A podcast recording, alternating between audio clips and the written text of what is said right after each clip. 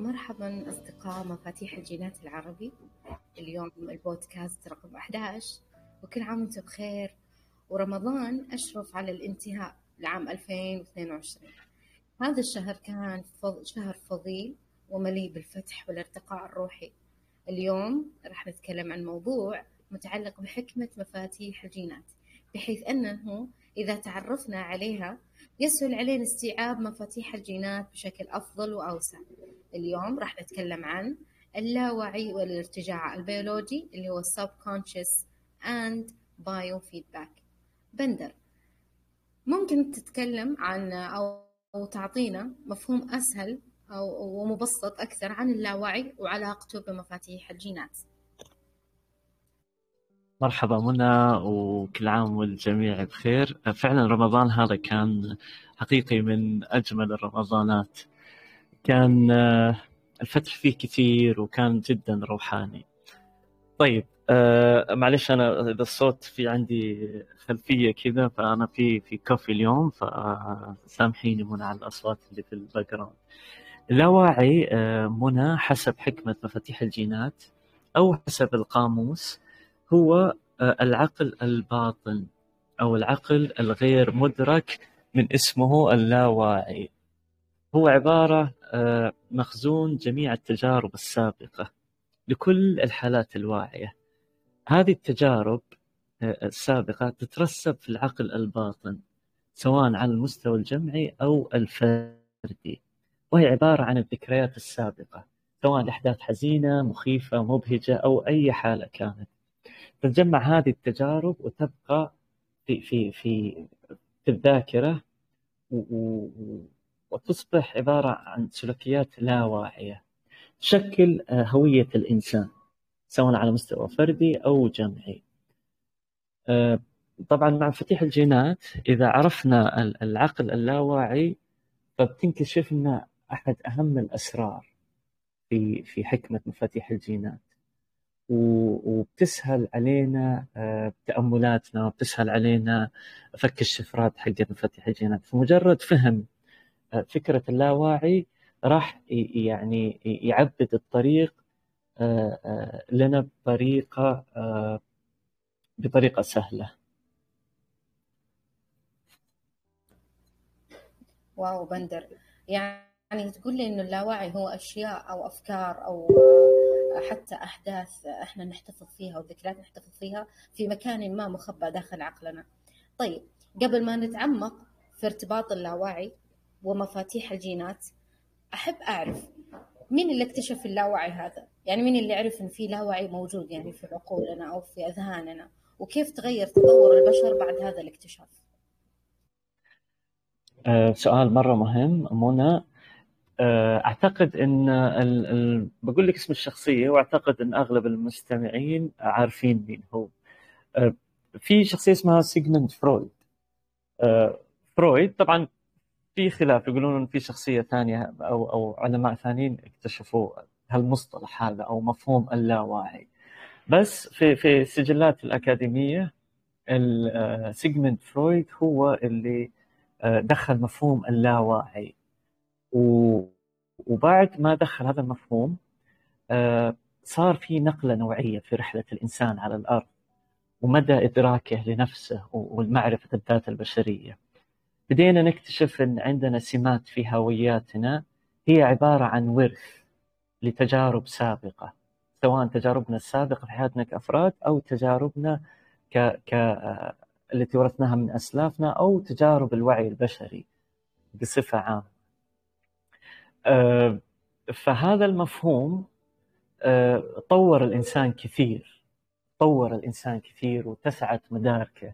بدينا نعرف أن في جزء من كياننا هو اللاواعي، هو المسؤول عن أغلب تصرفاتنا في الحقيقة.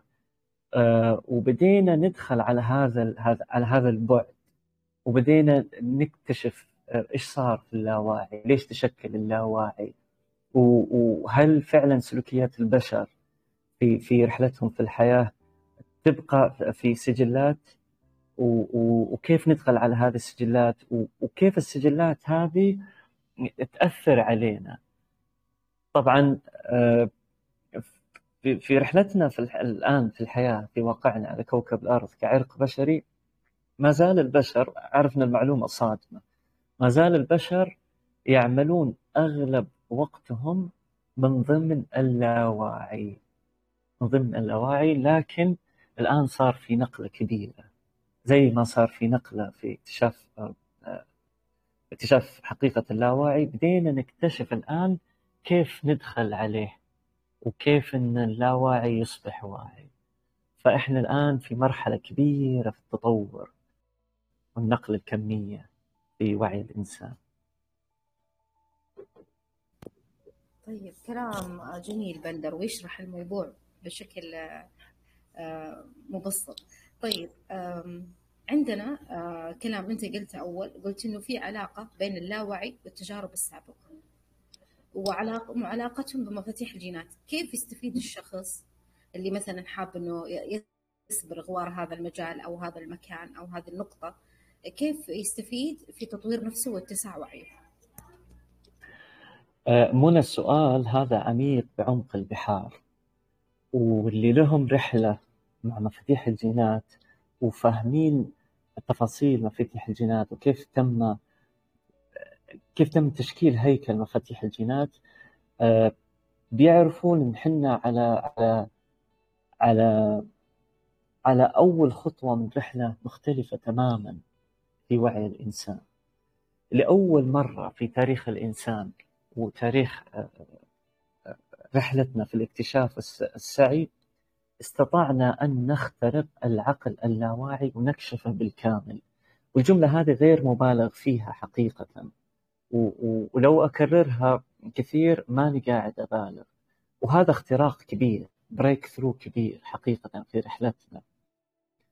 آه هذه المعلومة كفيلة بناء يعني كفيلة بحد ذاتها نقل الإنسان إلى مراحل من التطور لم يحلم بها من قبل. وأقولها بكل ثقة إن إن استطعنا أن نكشف العالم اللاواعي ونفلتره ونشرحه ونعرف كيف يعمل. وإذا عرفنا كيف يعمل، القدرة على التمكين بتصير فوق أحلامنا حقيقة. أنا قد أبدو أني أبالغ في وصفي، لكن الكلام يعني نكتشفه إذا عرفنا تفاصيل حكمة مفاتيح الجينات. طيب، اللاواعي والذكريات السابقة، بس بعطي شرح بسيط منى على أساس المستمعين يفهمون. يعني أغلب الناس تلاقيه مثلا عنده صفات الغضب السريع، وكثير ناس مثلا عندها مخاوف من من أشياء ما صارت لهم في الحياة، وفي ناس عندهم سمات ما يدرون من وين جتهم. هذه هذه الأشياء أو هذه السلوكيات هي نتيجة البرامج الموجودة في اللاواعي.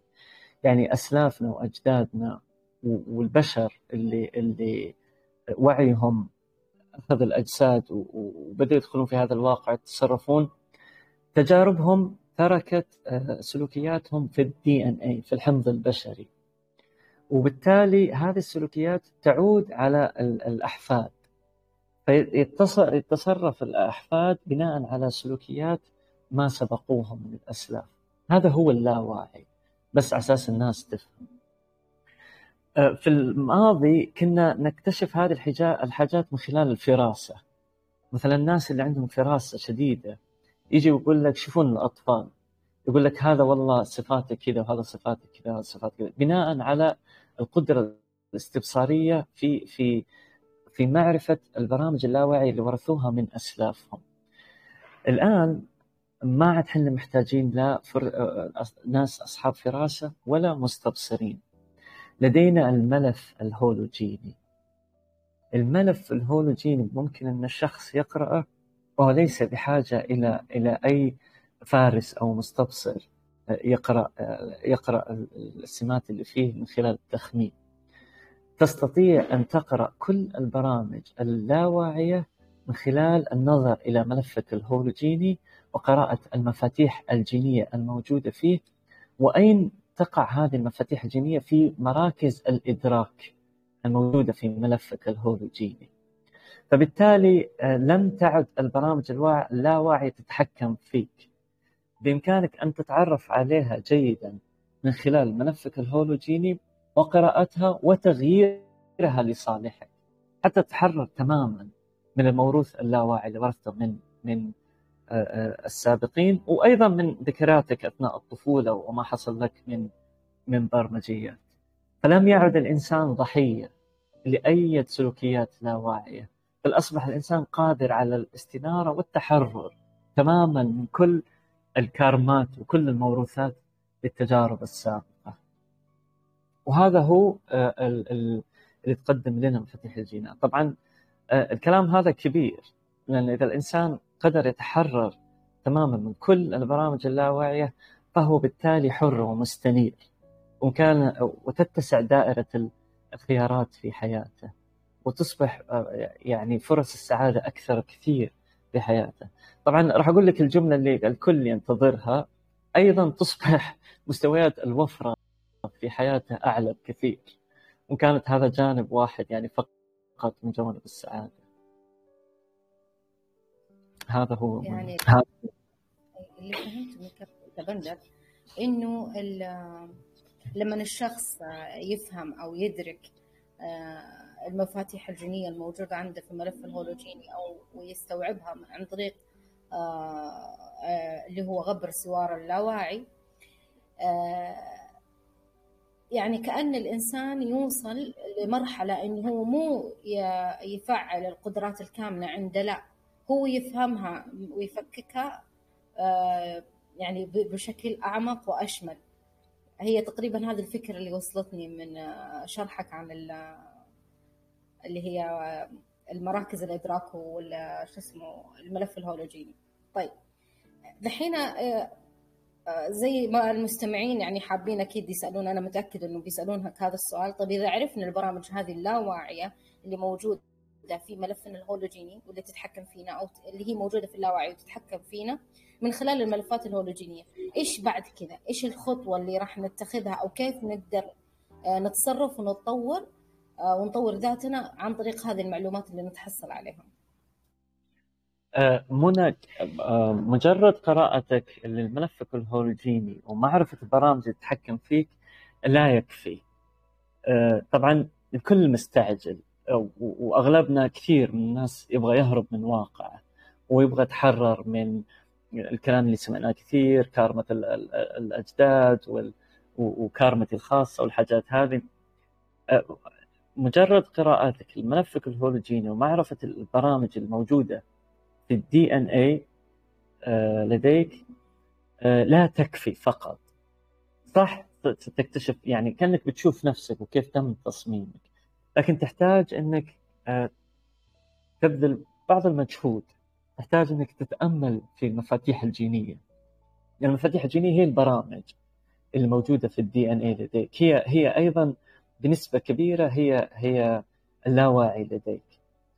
يوجد في المفاتيح الجينية آه، ثلاث مستويات، الكلام هذا مو جديد عليك. الظلال الهبات السدهي، المطلوب من الشخص أنه يقوم بترقية البرامج من مستوى الظلال إلى مستوى الهبات. يعني ملفك الهولوجيني بيبسط عليك المشوار، بيقول لك شوف هذا هو تصميمك، هذه المفاتيح الجينية، هذا هو موروثك اللاواعي، هذا كارمتك، هذا كارمة أجدادك، وهذه ال- ال- السبيل الذي يجب أن تتخذها حتى تغير ما تم غرسه في الدي ان اي لديك، ما تم غرسه على هيئة كارما أو على هيئة برامج لاواعية. تعطيك مفاتيح الجينية السمات والسلوكيات التي تسهل عليك، يعني التي يجب عليك أن تتسم بها حتى تتحرر من ما حصل في الدي ان اي لديك من كارما ومن برامج لاواعية، فهي مسهلة عليك الموضوع. الملف الهولوجيني هو عبارة عن خريطة وبوصلة، يعني خلاص تتبع الخريطة وتتبع أين تشير البوصلة وتمشي في رحلتك، رحلة تأملية، وليست فقط يعني تأملية تكون في مكان يعني هادي مولع شمعة وتتأمل فقط، وكان هذا جزء ضروري منه. بعد ما تفهم هذه البرامج تتأمل فيها تأخذها لأرض الواقع، تأخذها لمكتبك في العمل، تأخذها لحياتك في المنزل، تأخذها في السفر، تأخذها معك تحدثك مع الناس وتفاعل وتقوم بملاحظتها من خلال وعيك، وتقوم أيضا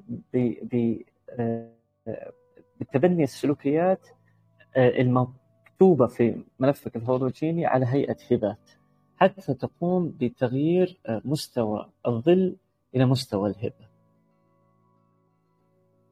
فما أدري هل هذا جاء ما أساء. أيوة يا بندر. آه طيب دحين آه أنت شرحت اللاوعي وشرحت علاقة مفاتيح الجينات وشرحت علاقة مراكز الإدراك وكيف نغير ال دي إن إيه وكيف يكون وقع هذا التغيير وكيف نوصل له وكيف يعني نتجه إيش الاتجاهات وكيف نستخدم الملف الهيولوجيني، كل شيء واضح. لكن بالنسبة للعنوان إحنا تكلمنا عن حاجة اسمها البايو فيدباك أو الارتجاع البيولوجي. ممكن تشرح هذا المصطلح؟ البايو فيدباك منى مصطلح بيساعدك كثير إذا فهمته، بيساعدك على فهم كيف يعمل الإنسان، كيف يعمل الشخص، وكيف إن الوعي يعمل. أحياناً تكون مع شخص ويكون الوضع جداً عادي وأنت تصرفت بتصرف وكان تصرفك عادي جداً من ضمن المعايير العادية، يعني كان كان سلوك جداً لطيف ومسالم. فالشخص اللي أمامك ضغط زر، يعني ضغط زر وصار عنده حاجة. البايو فيدباك زي كده، البرامج المترسبة في الدي إن إيه، يا ترومات يا مواقف مضحكة يا أي تجربة كانت تم تسجيلها وحفظها في الدي إن إيه، إذا أثيرت آه، وهي على فكرة تثار على أربعة وعشرين ساعة سبعة أيام في الأسبوع، يعني آه، إذا أثيرت تخرج على هيئة إمبولس كذا نبضة، فتقوم تتحكم في تصرفات شخص. آه، إيش معنى البايو فيدباك؟ معناته الارتجاع البيولوجي باللغة العربية، بمعنى أنه في عندك برامج مسجلة في البيولوجي حقك، في الأحياء حقك، في الأنسجة اللي تكون منها كيانك، كأنها برامج، كأنها ديتا، بيانات مكتوبة، فتظهر تظهر على هيئة سلوك. فهي عبارة عن عن ذكريات مترسبة باقية في في الدي إن إيه. فأثناء رحلة الشخص مع الترقية لمستويات أعلى من الوعي وال وال وال والارتقاء، تبدأ يعني ما هو مكتوب في الدي إن إيه لدينا يبدأ يتغير، يبدأ يتطهر، يتنقى، فتصير البايو فيدباكس ما عاد على هيئة إيه أو نبضات تتحكم فيه. فهذا هو البايو فيدباك. ما أدري إذا قربت الفكرة منى ولا حاسة أني ما جاوبت بشكل واضح.